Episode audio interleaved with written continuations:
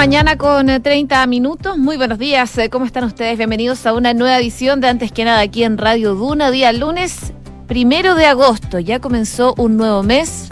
Queda poco para el plebiscito del 4 de septiembre y también queda poco para ese 18 de septiembre que se avecine y que muchas veces hacemos la cuenta regresiva casi que desde marzo. Bueno, les cuento, a esta hora en Santiago 4,9 grados de temperatura, cielos principalmente cubiertos, algo de neblina a esta hora de la mañana en algunos sectores de la capital. La máxima va a llegar hasta los 13 solamente y se espera nubosidad parcial durante toda la jornada del día de hoy. El pronóstico extendido no da cuenta de precipitaciones, por lo menos aquí en la capital. Si nos vamos a Viña del Mar y Valparaíso, donde nos pueden escuchar en el 104.1 a esta hora, 8 grados, máxima de 13, cielos principalmente cubiertos. En Concepción, donde nos eh, pueden sintonizar en el 90.1, 8 grados de temperatura, máxima de 11, cielos principalmente cubiertos durante toda la jornada del día de hoy. En Puerto Montt, donde nos escuchan en el 99.7, a esta hora 5 grados solamente de temperatura, cielos principalmente cubiertos y una máxima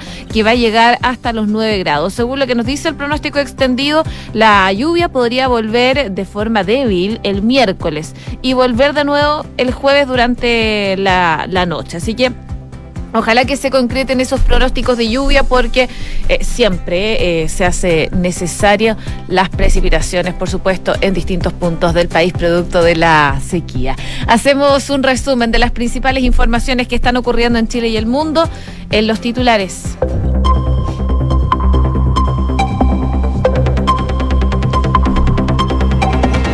La ministra Isquia Siches dijo que ampliaron las querellas contra Héctor Yaitul porque el Ministerio Público no quería actuar. La titular de Interior señaló además que están tomando acciones ante supuestas amenazas del tren de Aragua y que van a desalojar si la coordinadora Arauco Mayeco se toma los predios en, en Angol. La discusión de la reforma tributaria se va a reanudar en la Cámara este martes. La Comisión de Hacienda va a recibir nuevamente al Ministerio del Ramo Mario Marcel, quien continuará exponiendo los detalles de este proyecto. Por primera vez en la encuesta Academ se registra un empate entre quienes creen que va a ganar el rechazo y quienes piensan que va a vencer el apruebo. El sondeo de opinión reveló que ambas tendencias se posicionan con un 46%. Pese a ello, en las preferencias, el rechazo tiene un 48% y se mantiene con una diferencia de 10 puntos por sobre el apruebo en un 38%. La diputada Carol Cariola aseguró que la centroizquierda que va por el rechazo no quiere transformaciones reales. La diputada y coordinadora del Comando de la Prueba apuntó que la propuesta presentada por la Convención Constitucional garantiza derechos de los que ellos, siendo legisladores, de alguna u otra manera se opusieron. El Instituto Nacional tendrá clases online esta semana tras los hechos de violencia. La medida se va a extender al menos hasta el viernes 5 de agosto. El establecimiento educacional pidió comprensión frente a esta medida.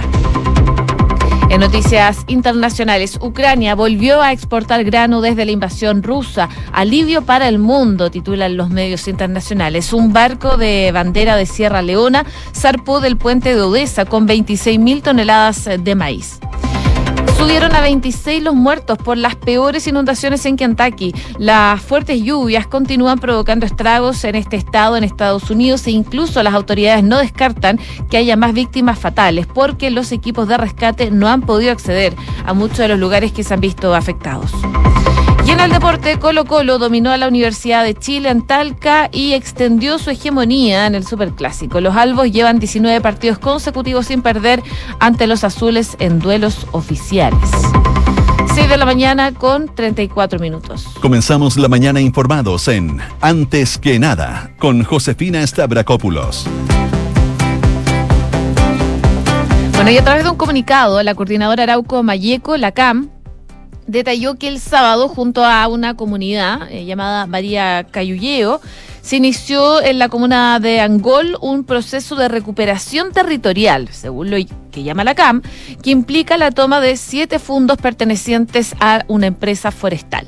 En esta misiva, dirigida a la nación mapuche y a la opinión pública nacional e internacional, según se lee en este comunicado, eh, se destaca cinco puntos que están escritos en Mapudungún. Las declaraciones del grupo radical encendieron, por supuesto, las alarmas y se daban a solo días de que el Congreso visara nuevamente una prórroga del estado de excepción en la macrozona sur y que el gobierno también decidiera ampliar dos querellas por ley de seguridad del Estado en contra del líder de esta organización, contra Héctor Yaitul.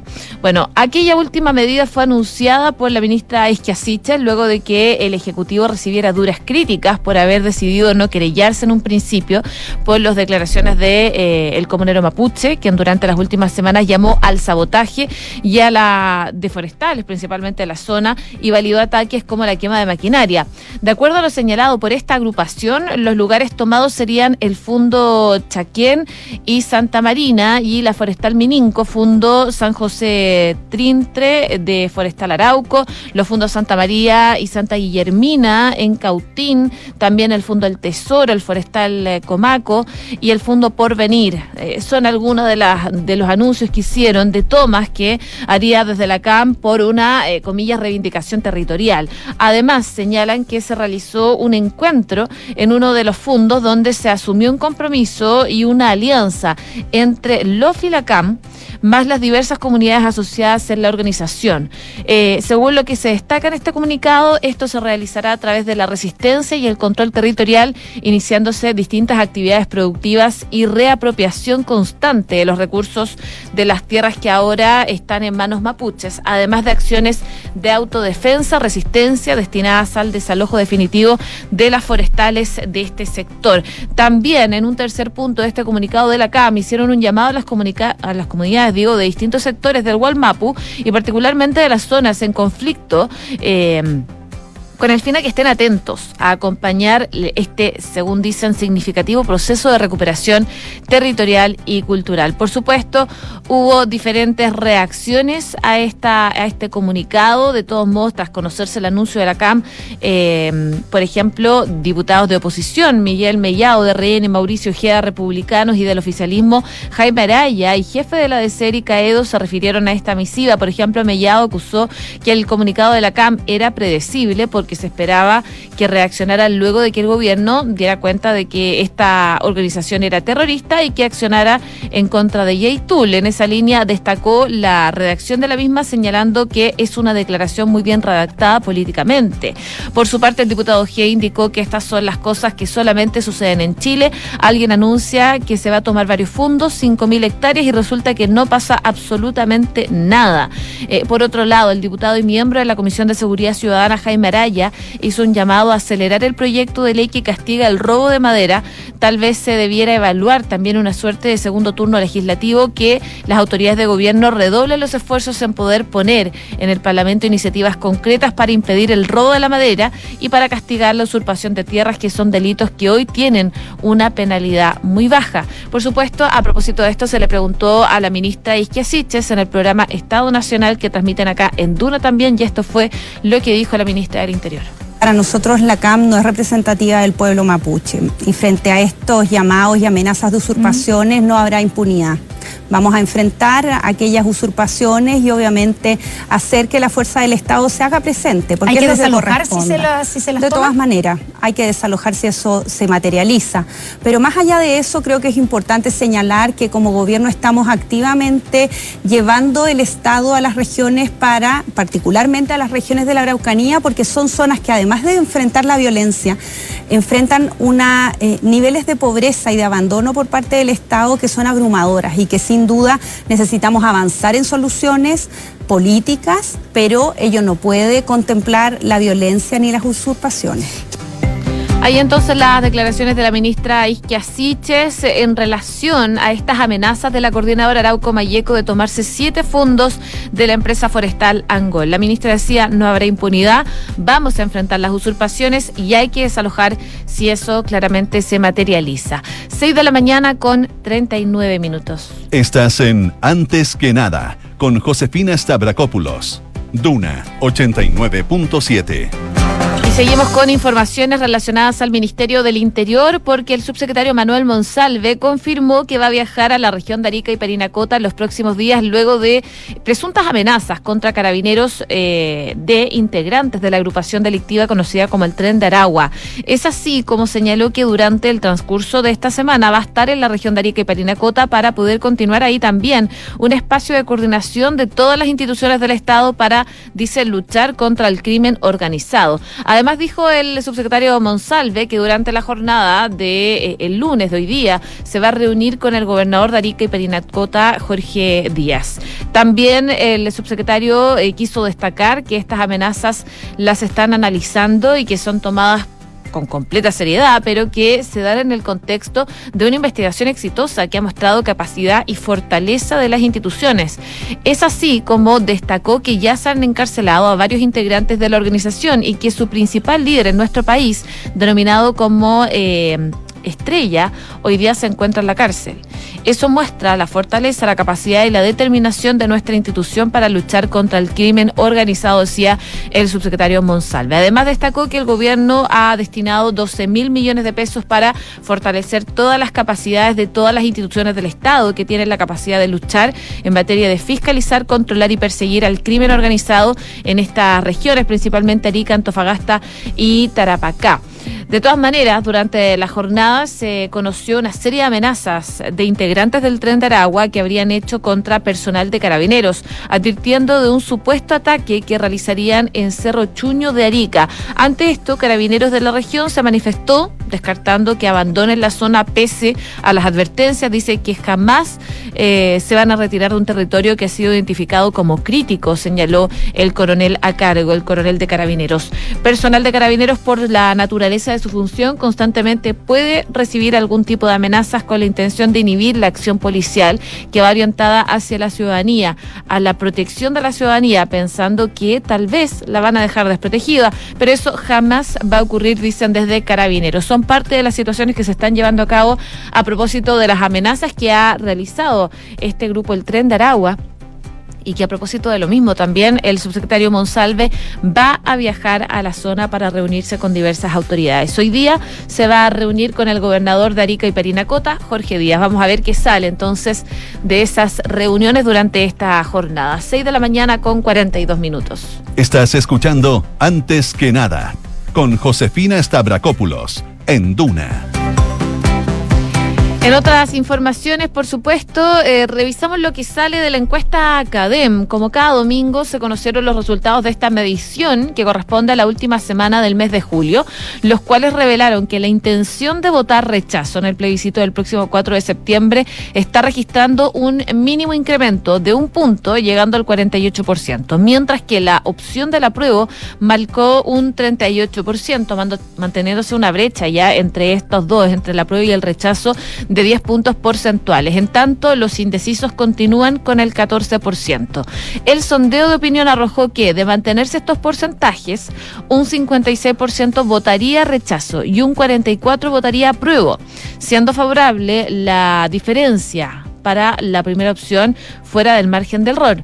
Pese a esto, y en cuanto a las expectativas del resultado, por primera vez se registra un empate entre quienes creen acá es diferente a lo que quieren votar. Esto es que creen que entre quienes creen ganará el rechazo que tuvo una caída de cuatro puntos y quienes creen que va a vencer el apruebo, que subió dos puntos en la última semana, alcanzando ambas opciones un 46%. Una tendencia que ha aumentado considerablemente ha sido el alto interés que existe en las próximas elecciones y en el proceso político actual, ya que desde el 13 de mayo pasado a la fecha ha habido un incremento de 19 puntos porcentuales, alcanzando esta semana un 76%, lo cual se refleja en que el 94% de los consultados tiene totalmente decidido ir a votar. Por otra parte, entre los temas que más se valoraron de la propuesta constitucional para quienes aprueban son el Sistema Nacional de Salud, eh, el Estado Social y Democrático de Derecho y el acceso gratuito a la educación. Por su parte, la gran mayoría de los que rechazan no valoran nada del texto y esto en un 61%. Además, en los tópicos que más preocupan a los que aprueban está el Sistema Único de Salud, la educación y el sistema de pensiones. Entre quienes rechazan, lo que más preocupa es el Sistema Único de Salud, la educación y la plurinacionalidad. La encuesta también dio a conocer que en caso de que venciera la opción rechazo, el 74 ciento está de acuerdo con que se inicie un nuevo proceso para que Chile tenga una nueva constitución, contra el 24% que está en desacuerdo. Y en la última semana de julio, la aprobación a la gestión también del presidente Gabriel Boric, que también se mide en la encuesta CADEM, evidenció una baja de tres puntos, llegando al 37%, mientras que su desaprobación sumó solo un punto quedando en el 56. En relación con el gabinete presidencial, el titular de Hacienda, Mario Marcel, se mantiene como el ministro mejor evaluado un aumento significativo de seis puntos, registrando tanto la ministra vocera de gobierno, Camila Vallejo, que tiene un 55%, al igual que el titular de las Express, Giorgio Jackson, que está con un 49%. En tanto, la jefa del Ministerio del Interior se mantiene como la peor evaluada. Isquia Siches tiene un 37% según los datos que da la encuesta Academ y que se dan a conocer entonces durante esta jornada.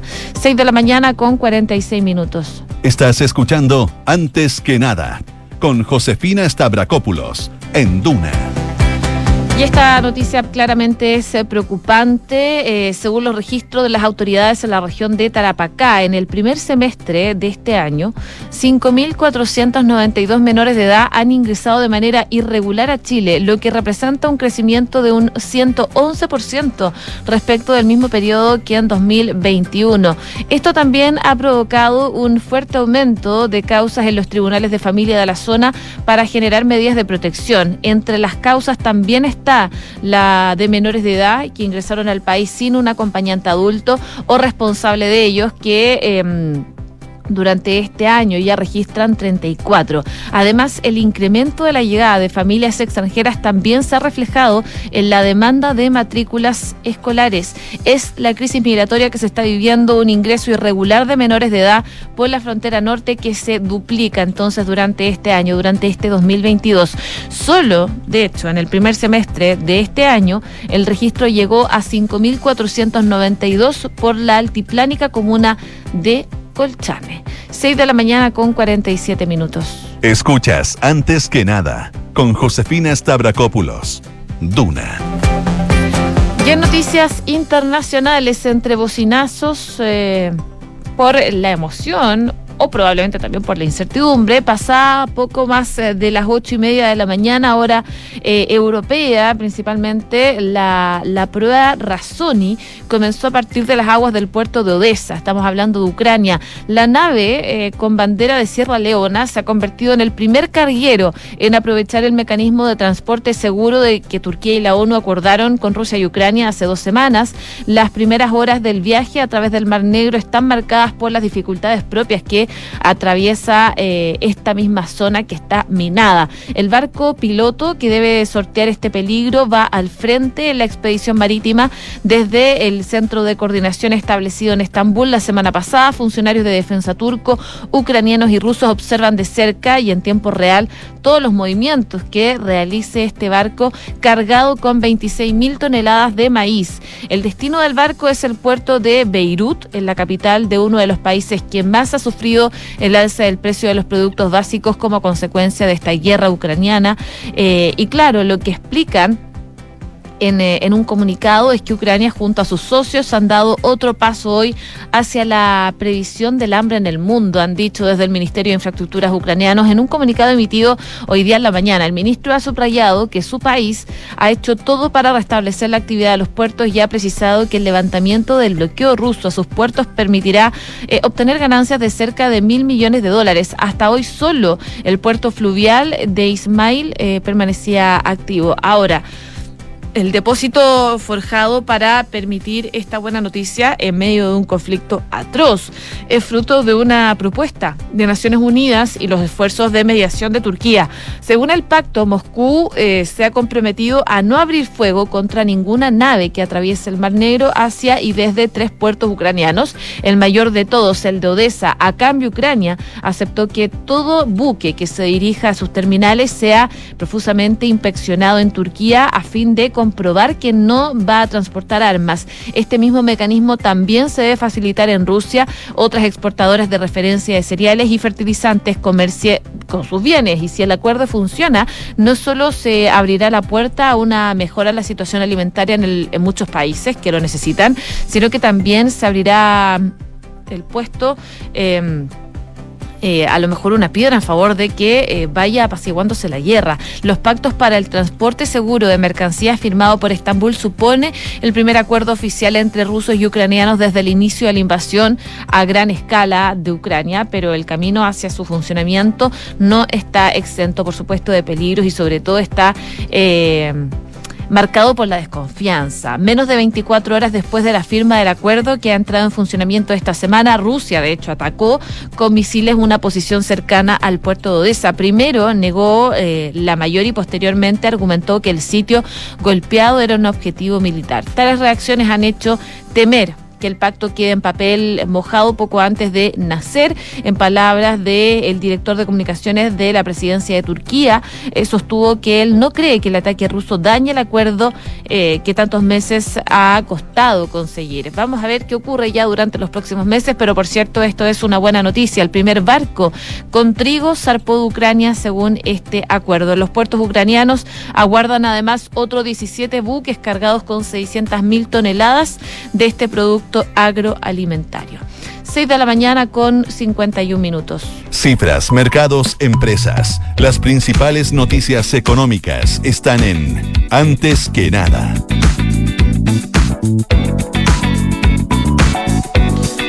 Por supuesto revisamos noticias del ámbito económico. Entre ellas se destaca que el gobierno publicó una fórmula para medir quiénes serán los nuevos beneficiarios de la pensión garantizada universal, pero están surgiendo algunas críticas a propósito de eso. La semana pasada el gobierno publicó en el diario oficial lo último que faltaba para poder empezar a seleccionar a los nuevos beneficiarios de esta PGU.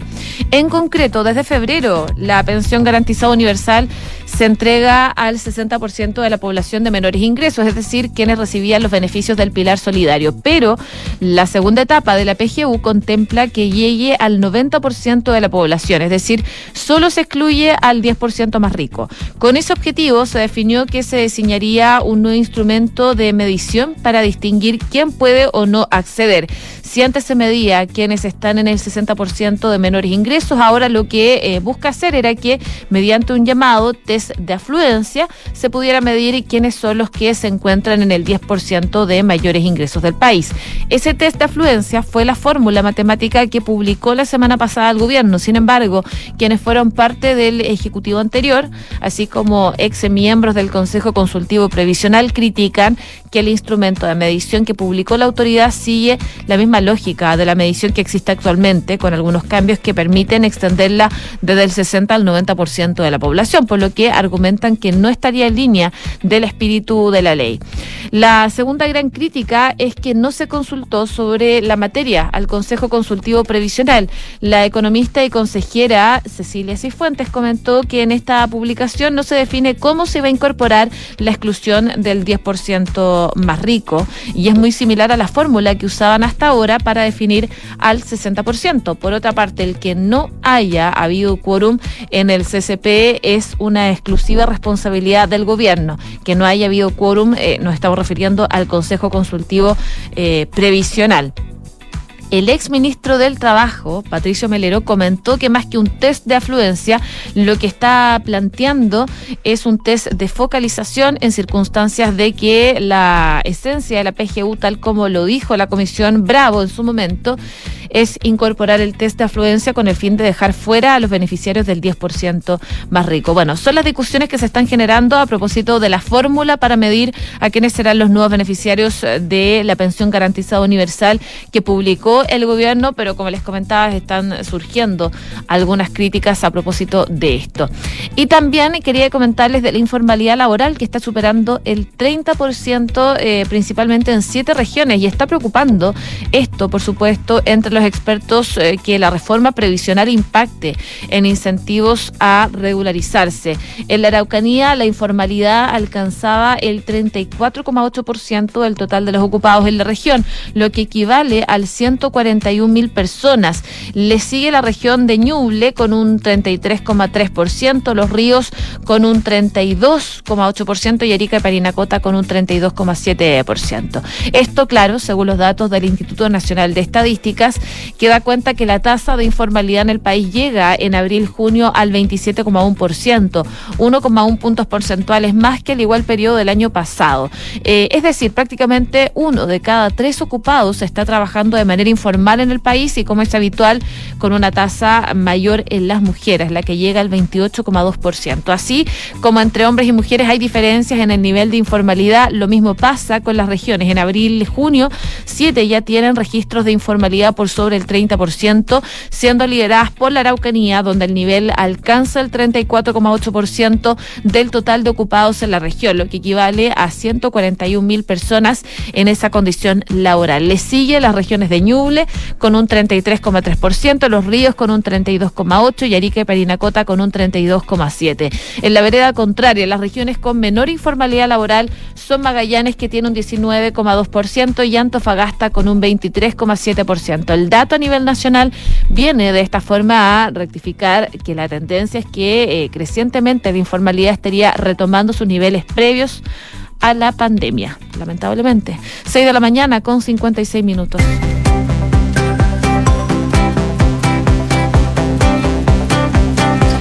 Cuento que tener una cuenta vista que te pague intereses solo por tener saldo en ella es posible. Conoce la nueva cuenta más de Banco Consorcio donde por solo mantener saldo ya estás ganando. Solicita tu cuenta más en consorcio.cl. ¿Y sabías que puedes comprar de forma anticipada los servicios funerarios de María Ayuda? Entrégale a tu familia la tranquilidad que necesitan y estarás apoyando a cientos de niños de la Fundación María Ayuda. Convierte el dolor en un acto de amor. Cotiza y compra en www.funerariamariaayuda.cl. Bien, a continuación, Duna en punto junto a Rodrigo Álvarez. Sigan en la sintonía de Radio Duna acá al 89.7.